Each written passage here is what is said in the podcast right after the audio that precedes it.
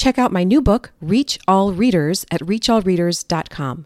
When you pre order, you'll get special access to my Science of Reading mini course. Learn more at reachallreaders.com. Welcome to Triple R Teaching, where we encourage you to think differently about education by helping you reflect, refine, and recharge. This isn't just about trying something new as you educate those entrusted to your care. We'll equip you with simple strategies and practical tips that will fill your toolbox and reignite your passion for teaching. It's time to reflect, refine, and recharge with your host, Anna Geiger. Hello. I hope everyone is doing well this week. We've got some excitement going on at our house because my oldest son, who was about four years old when I began the Measured Mom website, is going to be 13 on Sunday. He's taller than I am, has bigger feet. It's crazy. I've got to say, though, one thing I've noticed about teenagers, because he has an older sister who's 14, is that they like to be right. And it's probably no surprise that my 14 year old and my soon to be 13 year old are often having, quote, discussions about things that feel really important to them in the moment, but things which honestly are not important, even for the short term, because they forget about it as soon as they're done arguing. However, there are some things that really are worth having big discussions about. And one of those, of course, is the science of reading. Unfortunately, a lot of discussions around the science of reading lead to a lot of disagreements and hurt feelings. And I talked about that last week. Last week was the first in our series, The Science of Reading Boot Camp, and we talked about three reasons there's so much disagreement around the science of reading. If you haven't listened to that episode, I recommend that you go back and listen to it because when you understand why there's so much disagreement, you're ready to be the calm voice that helps people on both sides have a thoughtful discussion. Today, we're going to listen to the audio from one of my video lessons in the course Teaching Every Reader. And in this lesson, I talk about orthographic mapping what that means, and why it's so important when it comes to understanding the research about how we learn to read. When it comes to getting into a cold swimming pool, there are different approaches. One would be the slow, torturous way of stepping in, shivering all the while as the water level slowly climbs up your body. And then there's just jumping in, getting cold all at once, and being used to the water right away. Well, when it comes to diving into the science of reading, we're going to go with the second approach. We're going to start with a big, heavy concept orthographic mapping. We've chosen to start with this instead of gradually getting our feet wet because it's such a key concept. When we think about orthographic mapping, we often think about David Kilpatrick, who is a professor of psychology for the State University of New York College at Cortland. He has 28 years of experience in schools. He's a reading researcher and has authored two books The Essentials of Assessing, Preventing, and Overcoming Reading Difficulties, and Equipped for Reading Success. He is not the originator of the concept of orthographic mapping. That's actually Linnea Ehri. But I would say he's responsible for bringing it to the attention of more and more teachers and explaining it in a way that makes sense. I have heard David Kilpatrick speak in many online workshops and webinars, and he often talks about this.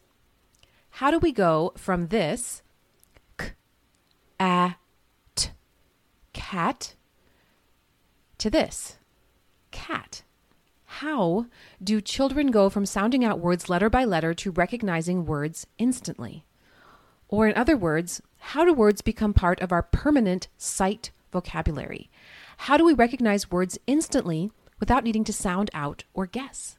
Spoiler alert, it's not that we store individual pictures of each word in our brains. This is what a lot of people think. It makes sense, but it's not the case. It's not possible you recognize 30,000 to 70,000 words instantly, and your brain simply cannot store all those words as wholes. Also, scientists have done mixed case studies where they had children read words in lowercase, uppercase, and mixed case, so upper and lowercase. Once they got used to reading words upper, lower, mixed case, they could read any words instantly. If we really did remember all these words as wholes, we would not be able to read them instantly in mixed case or in just uppercase. Also, think about how you quickly read words in different fonts, including cursive.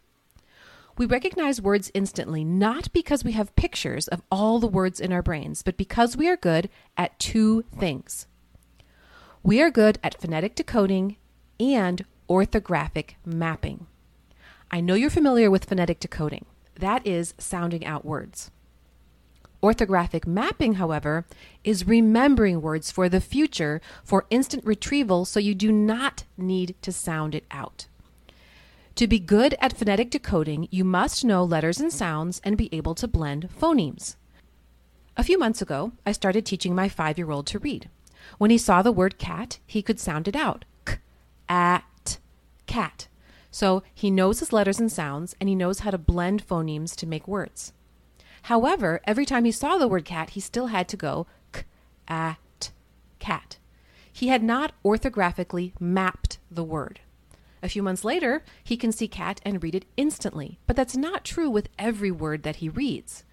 To be able to do orthographic mapping, you must have letter sound proficiency and phonemic proficiency.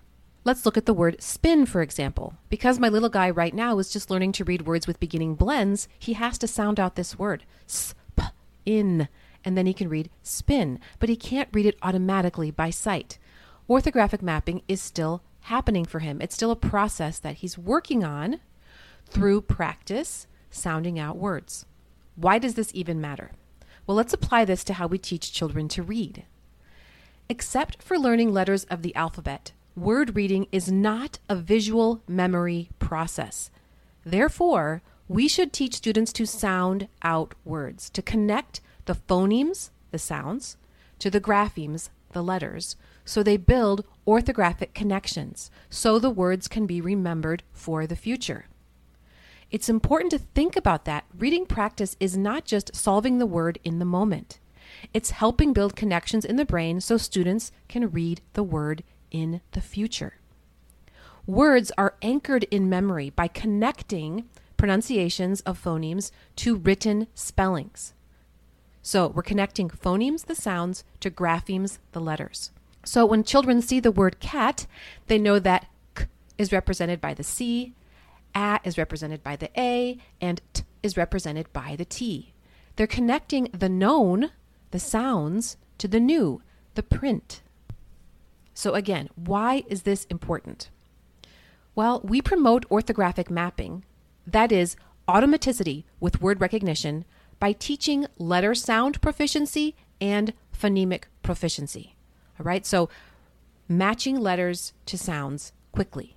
This is not going to happen with a haphazard approach to phonemic awareness and phonics. We must have systematic, explicit instruction.